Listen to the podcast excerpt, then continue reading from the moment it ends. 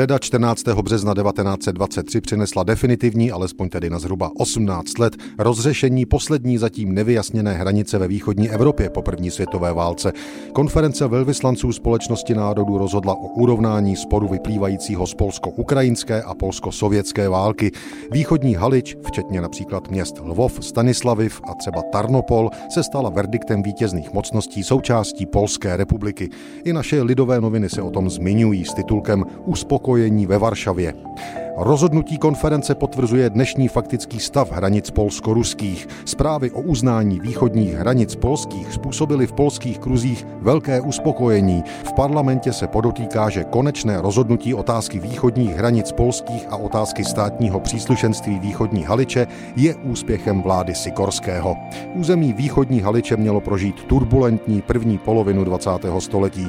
V roce 1918 místní ukrajinské obyvatelstvo vyhlásilo západoukrajinskou Českou lidovou republiku, což ale vedlo k odporu převážně polské většiny kolem města Lvov. Vše vyústilo v polsko-ukrajinskou válku. Polsku se v ní dařilo a obsadilo celou Halič, vedle své západní i spornou východní.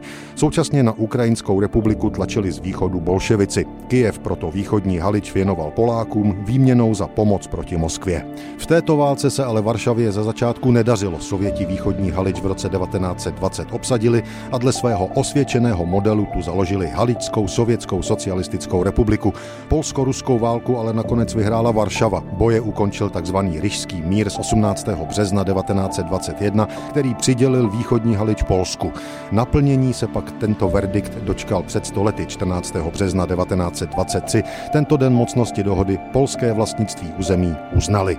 To platilo až do vypuknutí druhé světové války. Na základě paktu Ribbentrop-Molotov i východní Halič okupoval Sovětský svaz 1. listopadu 19 1939 se stala součástí Ukrajinské sovětské socialistické republiky.